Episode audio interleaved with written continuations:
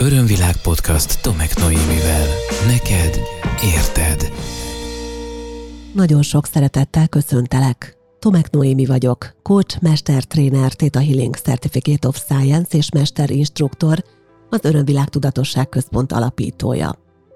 Az Örömvilág Podcast csatorna 121. epizódját hallgatod, benne egy olyan témával megint, amiről azt gondolom, hogy soha nem lehet eleget beszélni, mert minden önismereti úton járónak, minden spirituális fejlődő léleknek ez nagyon fontos és kiemelt témája. Mielőtt bele mélyednénk abba, amiről ma szeretnék veled egy kicsit beszélgetni, szeretném megköszönni ismét a sok-sok visszajelzést, és azt, hogy egyre több témajavaslatot kapok az utóbbi időben. Többek között az a téma is szerepelt a témajavaslatok között, amelyet ma hozok, ám ez nem csak azért került most terítékre, mert volt ezzel kapcsolatos levél, hanem azért is, mert a múlt hétvégén tartottam a Székesfehérvári Örömvilág Tudatosság Központban egy csodálatos kétnapos programot, aminek azt a címet adtam, hogy családi minták oldása és újjászületés. Ez egy olyan programom, amelyet legutoljára még a pandémiás időszak előtt tartottam, és amelyet mindig nagyon szerettek a résztvevők velem együtt, hiszen ez mindig egy nagyon mély, nagyon intim, ugyanakkor végtelenül transformatív és felszabadító találkozás volt, minden egyes alkalommal mindenki úgy tudott távozni erről a kétnapos programról, mint akit teljesen kicseréltek, és ezt a lehető legjobb értelemben mondom. Mivel ezt a programot nem akartam átkonvertálni egyelőre online verzióra, mert fontosnak tartom a személyes jelenlétet, ezért hosszú ideig vártam arra, hogy kiírhassam, és most adódott rá alkalom, és ennek nagyon-nagyon örülök, mert elképesztő tapasztalás volt.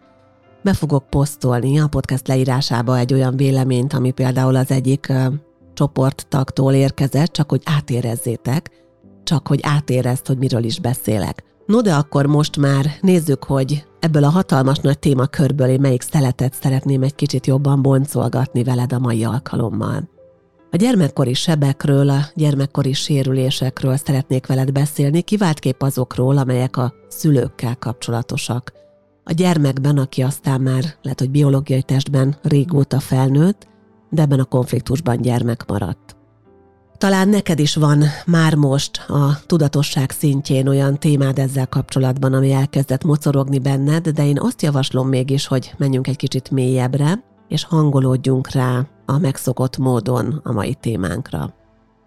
Kérlek szépen, hogy amennyiben lehetséges, akkor állj meg, függeszt fel az éppen aktuális tevékenységedet, és csak figyelj befelé, ha teheted, akkor kérlek hunyd is le a szemeidet, és így válaszolj magadban, önmagadnak az általam mindjárt feltett kérdésekre. És mindjárt az első kérdésem visszautal egy perccel ezelőttre, amikor kimondtam azt, hogy miről lesz szó, gyermekkori sebekről, gyermekkori sérülésekről, és kérlek idézd fel magadban, hogy hogy éreztél azzal kapcsolatban, és mi volt az első, ami beugrott neked, ahogy kimondtam a mai témát.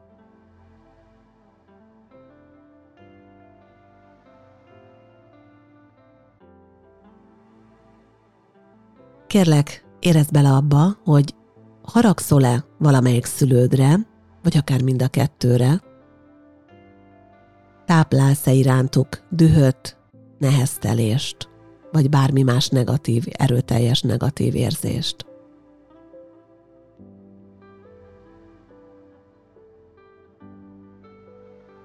Kerültél-e olyan helyzetbe gyermekkorodban, amikor a két szülőt közül valamelyiket választottad, valamelyik mellé álltál.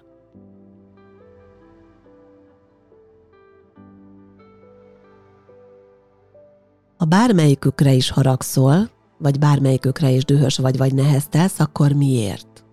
Mi a legfőbb sérelmed? Akár édesanyáddal, akár édesapáddal kapcsolatban, vagy mindkettejükkel.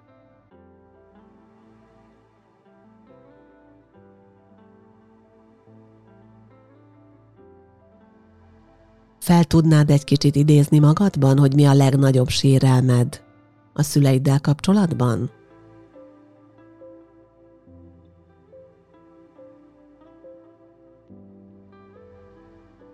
Kérlek, hogy akkor is a biológiai szüleiddel dolgoz most idézőjelben, ebben a kis önmunkában, ebben a rálátásban, hogyha valamelyikük, vagy akár mind a kettejük kiléptek valami oknál fogva a te életedből. Tehát mindenképpen ezeket a kérdéseket a biológiai szüleiddel kapcsolatban válaszold meg. Ha nem így kezdted el, akkor, akkor újra válaszold meg, kérlek, a kérdéseket magadban. Én azt gondolom, hogy hirtelen bevezetőnek ennyi elég, nem akarlak rögtön a mélyébe belerángatni, mert ezzel a témával én azt gondolom, hogy nagyon könnyű mélyre menni. Nagyon sokan vannak, akik az önismeret útján járva előszedik egyszer csak ezt a témát, és elkezdenek mélyebben foglalkozni a szüleikkel. Nagyon sokszor beszéltem is már, beszélgettünk erről már az Örömvilág Podcast csatorna korábbi epizódjaiban. Néhány ide vonatkozó epizódot egyébként a leírásba be fogok tenni majd. Nagyon sokszor van az, hogy az ember azt hiszi, hogy egy kicsit dolgoztam az anyukámmal, meg az apukámmal, azokkal a sérülésekkel, amelyeket szerintem ők, vagy a, vagy a velük való kapcsolat okozott nekem, és akkor én már készen vagyok vele. Általában az emberek azért meg szokták érteni azt egy ponton, hogy ez egy sokkal mélyebb téma, akkor is, hogyha úgy gondolták, hogy nagyjából a dolgok azért rendben voltak gyerekkorban, hiszen a szülők az a szintér, ahol a leginkább tanulunk, ahol a leginkább tapasztalunk, és elsősorban a két szülőnk, biológiai szülőnk, az édesapánk és az édesanyánk az, akin keresztül meg fogjuk tudni valósítani, vagy az általuk tartott tükrön, akár elutasításon, akár szereteten keresztül meg fogjuk tudni valósítani a lélekvállalásunkat egy adott inkarnációban.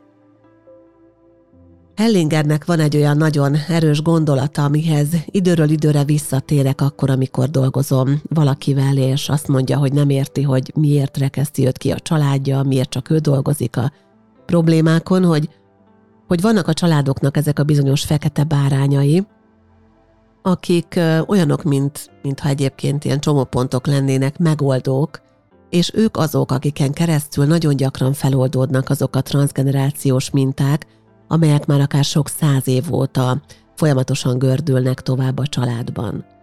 Ehhez hozzátennék egy saját tapasztalatot, méghozzá azt, hogy vannak olyan emberek, akik nagyon eltérő mintázatokat hoznak a szüleiktől, és ez a felszínen abban nyilvánul meg, ugye az ő életükben, hogy két nagyon ellentétes karakterű, ellentétes életszemléletű szülője van, emiatt esetleg nagyon sokat veszekszenek, nagyon sok a harc közöttük, talán el is válnak, talán már nagyon korán elválnak, és ő azt tapasztalja meg, hogy, hogy mivel az egyikükkel marad, vagy az egyikük mellé áll, ezért a másik rész megtagadódik benne, ugye erről már korábban beszélgethettünk egy másik epizódban.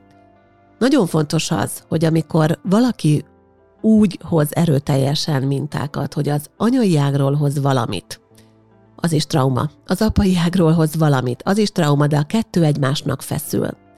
Akkor, hát idézőjeben mondom, jó esély van arra, hogy ő egy ilyen megoldó emberként jön a családba, és hogy ő lesz az, aki fel tudja oldani ezt az ellentmondást, mert ha az önismereti útját járva az önszeretetig szeretne eljutni, akkor mind a két részt meg kell békítenie önmagában, és ehhez bizony gyógyítania kell az apai és az anyai transgenerációs területet is, az ő energiamezejét, az ő auráját illetően. Úgyhogy amikor az ember azt tapasztalja, és pont a hétvégi programon is volt ilyen, aki felfedezte azt, hogy mennyire eltérő mintázatot mutattak a szülei, és hogy bizony benne mindegyik megvan, akkor azt is láthatja, hogy neki elképesztő nagy esélye van arra, hogy meg fogja oldani azokat a mintázatokat, azokat a limitáló, korlátozó programokat, amelyek akadályok voltak a család életében, és nyilván az ő személyes életében is. Nagyon fontos az, hogy tapasztalataim szerint nem az a megoldás, hogy megtagadjuk a múltat, és azt mondjuk rá egy az egybe, hogy ezt áthúzom egy jó vastag piros tollal, és innentől fogva ez nem létezik, hanem ami a Theta Healingnek is egyébként szerintem az egyik zseniális nézőpontja, hogy nem megtagadunk, hanem egy olyan új forgatókönyvet hozunk létre, amiben újra teremtjük az egész sztorit. És ez az újrateremtés, ez nem attól az adott pillanattól fogva zajlik, hanem úgy tekintjük, mintha mindig is így lett volna. és ebbe az egészbe bele tud simulni a fizikai valóság, a lineális idő szerinti fizikai valóság az, ahogy az ősök éreztek, gondolkodtak. Tehát nem megtagadjuk, hanem egy új verziót hozunk létre, és új mintákat alkotunk meg. És egyébként ez gyakran nehezebb, mint ahogy az ember elképzelné, mert, mert amikor a családi rendszerben lerögzül valamiféle viselkedés minta, ami elfogadott, legyen ez akár az, hogy mi vagyunk az áldozatok, vagy mi vagyunk a szegények, vagy mi vagyunk a, a trónfosztottak, vagy a jogfosztottak, vagy a kirekesztettek, vagy a mellőzöttek, akkor ez egyfajta kohéziós erő is, amely összeköti az embereket a családon belül, és ezen keresztül zajlik a kommunikáció. Na most új mintát hozni azt jelenti, hogy, hogy teljesen új energiával töltöm fel a családi aurát, és fontos az, hogy ehhez a, az új energiához való hozzászokást megengedjük a különböző családtagjainknak, felmenőinknek és akár utódainknak is, és megengedjük azt nekik, hogy ízlelgessék, hogy ne rögtön nyakig tudjanak belecuppanni, hiszen ők nem vettek részt abban az önismereti folyamatban, amelynek az eredménye számunkra ez az új minta, hanem ők már készen kapják, tehát nekik lehet, hogy egy kicsit először messziről tudod így bottal piszkálva kell ismerkedni a dologgal, és aztán egyre közelebb és közelebb lépni, ahogy ezt biztonságosnak és megfelelőnek érzékelik saját maguk számára. Egyébként is az önismereti úton járóknak én szoktam javasolni azt, hogy, és neked is megfontolásra ajánlom ezt a gondolatot, hogyha ilyen jellegű kérdések felmerülnek benned, hogy, hogy mi van a családommal, miközben én turbó gőzerővel dolgozom magamon, és akkor ők megkapják már készen ezeket a mintákat, és mégsem változnak úgy, ahogy én azt elvárom. Ők nem vettek részt a tanfolyamon, nem voltak ott a felismerés pillanatában veled, nem láttak rá egy folyamaton keresztül mindarra, ami benned konklúzióként lerögzül, tehát fontos az, hogy időt és teret hagyjunk a többieknek ahhoz, hogy ezt az újat, ezt a mást, ezt meg tudják szokni, és a magukénak tudják érezni. Egy picit konkrétabban szeretnék belemenni abba, ami a gyermekkori sebekkel, sebeinkkel kapcsolatos. Mert hogy ugye nagyon gyakran azt érezzük, hogy a szüleink megbántottak minket, hogy a szüleink nem jól bántak velünk, hogy nem kaptunk elegendő bíztatást, hogy nem kaptunk elegendő gondoskodást, hogy nem mutatták ki a szeretetüket, és nem, hogy nem mutatták ki, hanem nagyon sokan élik azt meg, vagy élték meg azt gyermekkorukban, és nem volt véletlen ez a frajdi elszólás, mert lehet, hogy gyermekkorban megélte, és még mindig ott az energia, még erről is fogunk beszélni, hogy bántalmazta esetleg valamelyik vagy mindkét szülő őket, hogy, hogy esetleg fizikai erőszaknak, mentális nyomásnak, érzelmi abúzusnak, vagy bármi más ilyen jellegű bántalmazásnak voltak kitéve. Nagyon sok gyerek nő fel így. És hát miközben a gyerekek felnőtté válnak testben, és lehet, hogy lélekben már akár, vagy hogy nem bölcsek is egyébként, mégis sokan azt élik meg, hogy felnőtt testben élő, sérült, bántalmazott riad gyerekek. Olyan gyerekek, akik nem tudnak a szüleikre még felnőtt korukban sem más szemüvegen átnézni, hogy még mindig a régi sérelmekben vannak, és miközben ők járják az önismeretük útját, és rengeteget változnak, és nagyon sok szempontból már megváltoztatták a gondolkodásukat, az érzéseik megváltoztak ezzel párhuzamosan, a viselkedésük módosult, a szüleiket mégsem tudják egy megváltozott állapotban látni, hanem annak látják, aki bántotta, aki bántalmazta őket gyerekkorukban. Nehéz kilépni a sérült, bántalmazott gyermek szituációjából, és lehet, hogy az élet nagyon sok területén ez idézőjelben nem érződik, vagy legalábbis nem annyira nagyon erősen mutatja meg magát, ám akkor, amikor a családról, a közeli kapcsolatokról, akár egy intim, baráti kapcsolatról van szó, tehát egy bensőséges kapcsolatról van szó, akkor már megjelenik az a sérült gyerek, aki elkezd egészen furcsán viselkedni. Gyakran fordul elő, és számtalanszor tapasztaltam én is egyéni konzultációs folyamatban, ennek a visszaigazolását, hogy, hogy megismerkednek egymással a potenciális partnerek, nagyon jól vannak együtt, a potenciálisból valódi partnerekké válnak, és amikor elmélyül a kapcsolat igazán, akkor elkezdődik a bántalmazó dinamika, mert az egyikük nagyon alá megy a másiknak, és áldozattá válik, és gyakorlatilag akár anélkül, hogy a másiknak ez direkt szándékában lett volna, belőle pedig elkövetőt csinál. Ha valaki gyerekkorban bántalmaztak, és ott van a komfortzónájában a bántalmazás energiája, erről az érzelmi hintával kapcsolatos epizódban beszéltem egyébként, akkor ez ott is marad egészen addig, amíg nem pucoljuk ki. Mert ehhez szokott hozzá, hogyha intim közeli kapcsolódás van, vagy ha család van, vagy ha gyerek és szülők viszonyáról beszélünk, akkor ott megjelenik a bántalmazás, vagy megjelennek a különböző sebzések egymás iránt. És elkezd teremtődni ez az egész folyamat. Na most ahhoz, hogy ebből ki tudjunk lépni, tényleg fontos eljutni oda, hogy meg tudjunk bocsátani a szüleinknek. Ez nyilván továbbra sem azt jelenti, hogy jóvá hagyjuk mindazt, amit tettek, hanem hogy nem cipeljük tovább annak a valaminek a terhét. Mert mi történik akkor, amikor a múltbéli terheket cipeljük? Az történik, hogy itt vannak velünk, ebben a pillanatban, a jelenben. És nem tudok az lenni, aki lenni szeretnék. Nem tudok egy érett, jó teremtő, egészséges és boldog felnőtt lenni, hogyha itt vannak velem a gyermekkori terheim. Hogyha abban a pillanatban, amikor valamilyen kapcsolat emlékeztet arra a minőségre, arra a szintre, ami a család, akkor beindul a vészforgatókönyv, és egyből borul a bili. Nem oké. Mi a teendő? Hát mindent oda tenni, ahol a helye van. A múlt az a múlt. Nagyon fontos az, hogy a megfelelő helyre tudjuk tenni a múltat, hogy ami a múlthoz tartozik, az oda kerüljön, ahova való. Ha valami 1974. december 16-án történt, amikor én pár hónapos voltam, akkor az odavaló. Ha valami akkor történt, amikor én tíz éves voltam, akkor az odavaló, az idővonalamon arra a pillanatra.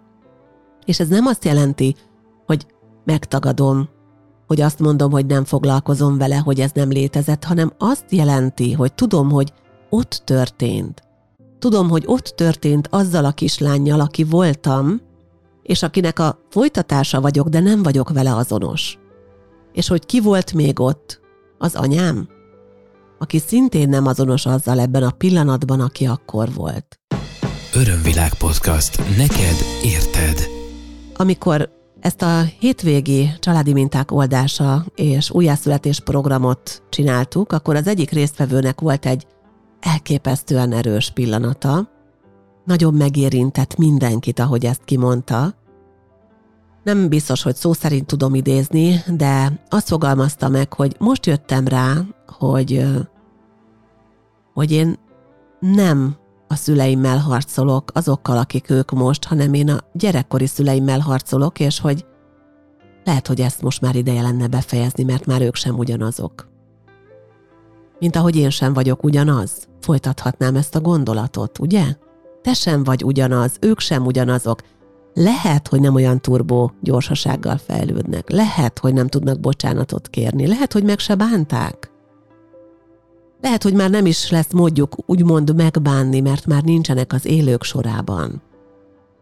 De neked módod van ahhoz, hogy ezt az egész történetet másként lásd, hogy te felnőtt legyél a felnőtt testedben, és hogy akkor, amikor a szeretet kapcsolatnak megérint téged a szele, akkor ne legyél egy sértett és durcás kisgyerek, akinek ki kell hisztizni a másik figyelmét, akinek probléma kell ahhoz, hogy a másik törődjön vele, akinek visszaigazolás kell úgy, mint egy három évesnek, aki megkérdezi, hogy szépe a szoknyám, vagy szépe a kis autóm, mert tudja, hogy ő rendben van, és minden, ami hozzá tartozik, rendben van, és ez nem mások visszaigazolásától függ.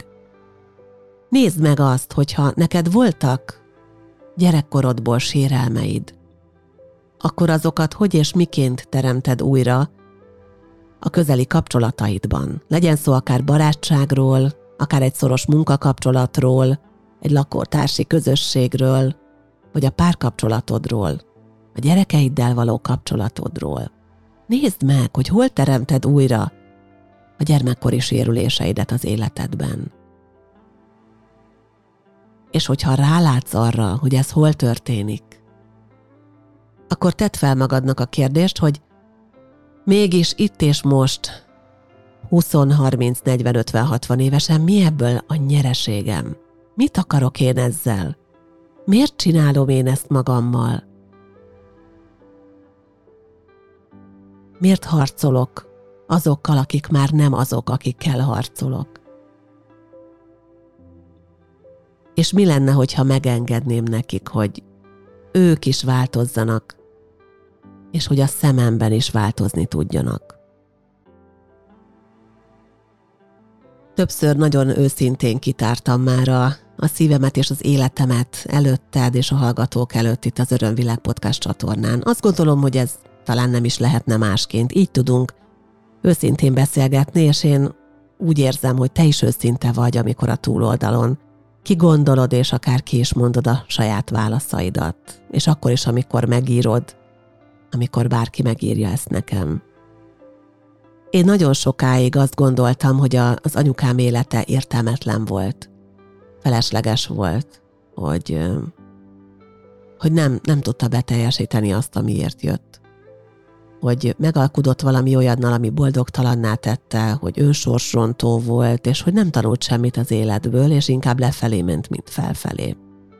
És aztán nagyon izgalmas tapasztalások értek engem akkor, amikor a saját önmunkám során más inkarnációkkal kapcsolódtam, és megtapasztaltam a lelkem más megtestesüléseinek, létezéseinek és tapasztalásainak nagyon széles tárházát, és megtapasztaltam azt, hogy milyen volt, idézőjelben volt, ugye milyen az az inkarnáció valahol egy idősíkon, egy térben, amikor csak a halál pillanatában, az utolsó pillanatban esik le a tantusz amikor csak az utolsó lélegzetvétellel áll össze a kép. És tudod mit? Az ugyanolyan értékes, mint hogyha rájöttem volna. Vagy az a valaki, aki voltam, helyesebben rájött volna. 20 évesen, 50 évesen, vagy 60 évesen. Az igazságra és a valóságra. Én hiszem, hogy nincs különbség van, akinek más jellegű tapasztalásokon átvezet az út, nem úgy, hogy elmegy csoportba, nem úgy, hogy elmegy pszichológushoz, terápiába, vagy nem úgy, hogy megtanul technikákat. Van, akinek ez úgy működik, hogy leél egy küzdelmes életet, és az utolsó pillanatban, amikor minden puzzle darab a helyére került, akkor látja az egész képet. És van, aki látja akkor is, amikor elkezdi összerakni darabokból. Nagyon fontos az, hogy el tudjuk ismerni mind a két verziót. Igazán jónak, már amennyiben itt a minősítésnek egyáltalán helye van.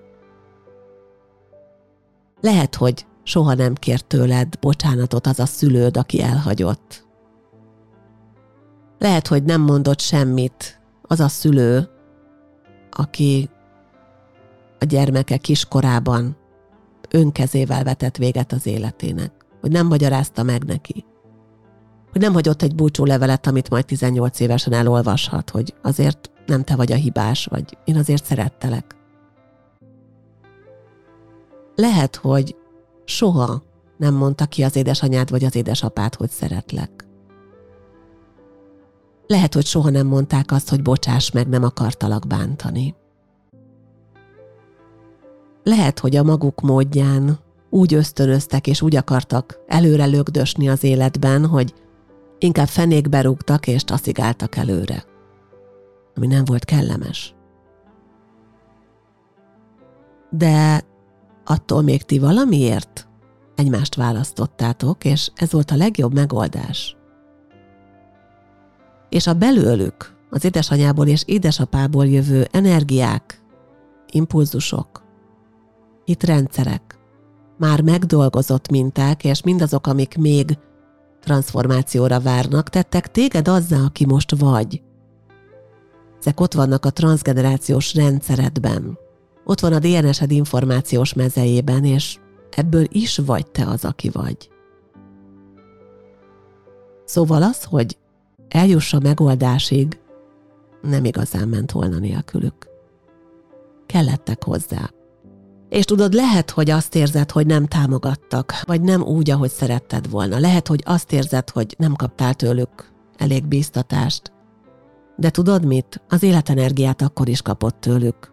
Akkor is, hogyha erről nincs tudomásod.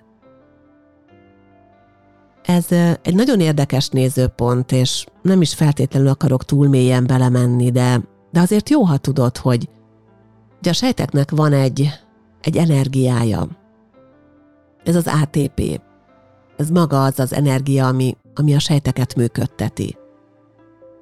A te sejtjeid biológiai, fizikai szinten édesanyából és édesapából vannak.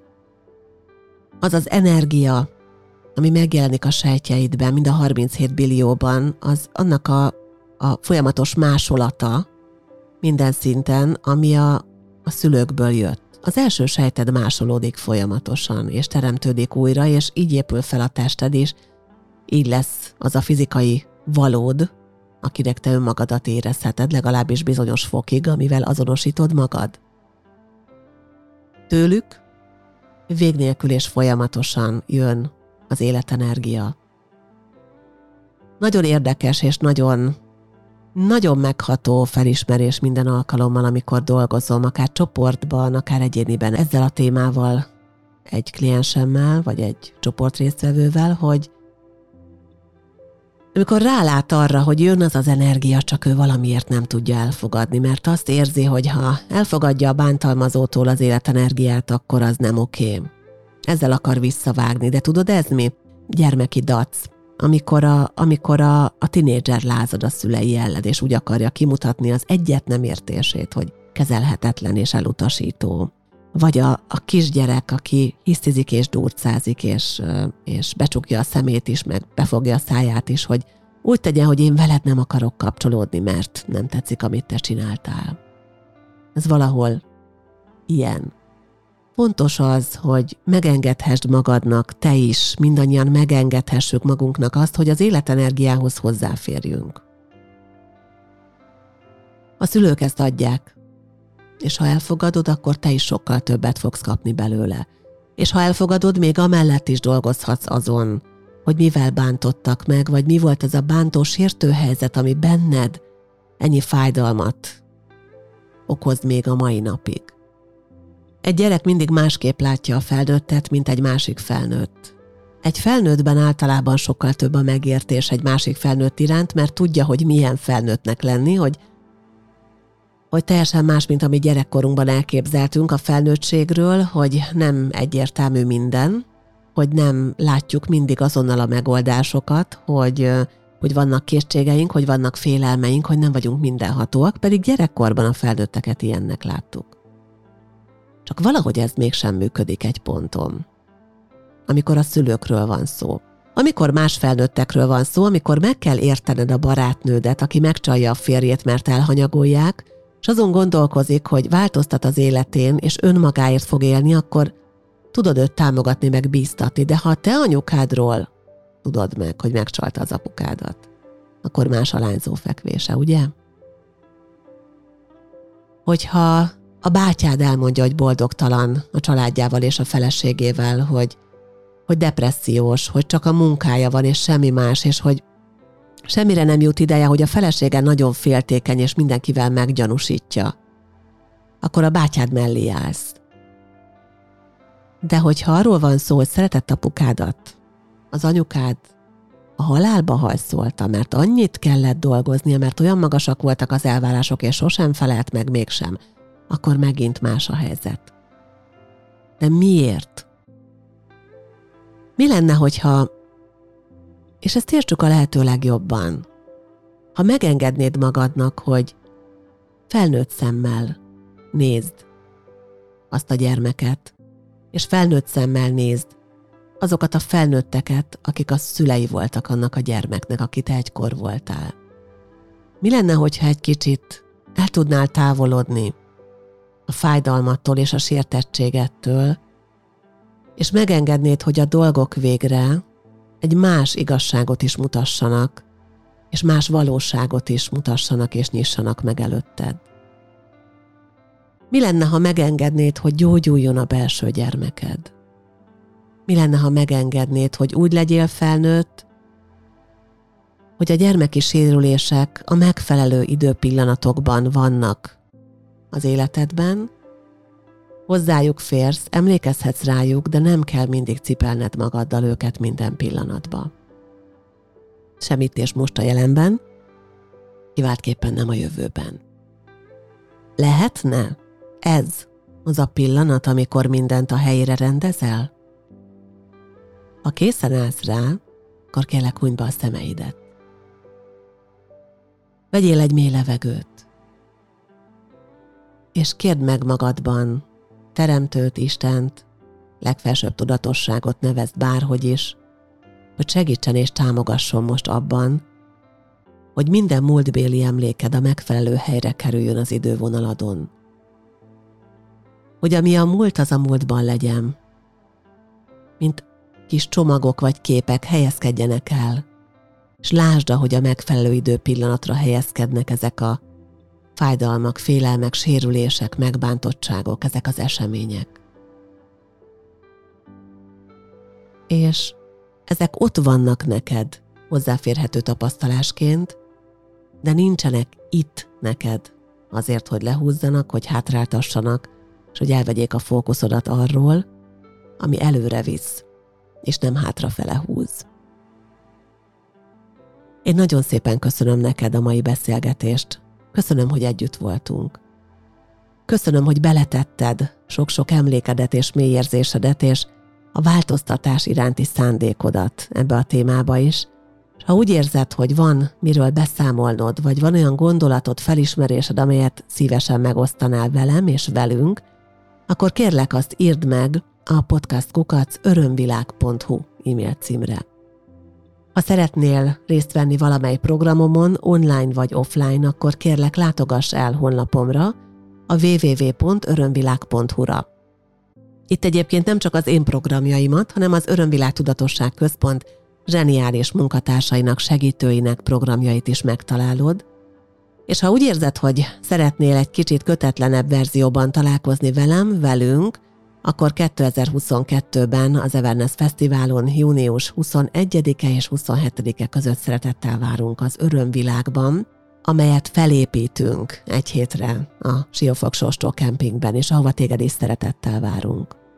Ajánlom figyelmetbe napi segítő kártyacsomagunkat, amelyet Márfi Gabriela festőművésszel közösen készítettünk, és amely egy fototerápiás, napi szintű segítőeszköz lehet a te életedben is, és ha úgy érzed, hogy más témáról is szívesen beszélgetnél velem, akkor kérlek látogassál YouTube csatornámra, megköszönöm, ha feliratkozol, vagy a különböző podcast appokba, ahol szintén fel tudsz iratkozni csatornámra, most már a Spotify, Apple Podcast, Google Podcast, mellett ott vagyunk egyébként a Podpeden is, és természetesen ott van a hollap is, a www.örömvilág.hu, ahol feliratkozhatsz egyébként a hírlevelemre, így ha szeretnél első kézből értesülni az aktuális eseményekről, akkor kérlek, tölts ki az adataidat, és én küldeni fogom neked a hírleveleket. Nagyon szépen köszönöm a mai bizalmad, a mai jelenléted, és nagyon sok szeretettel ölellek.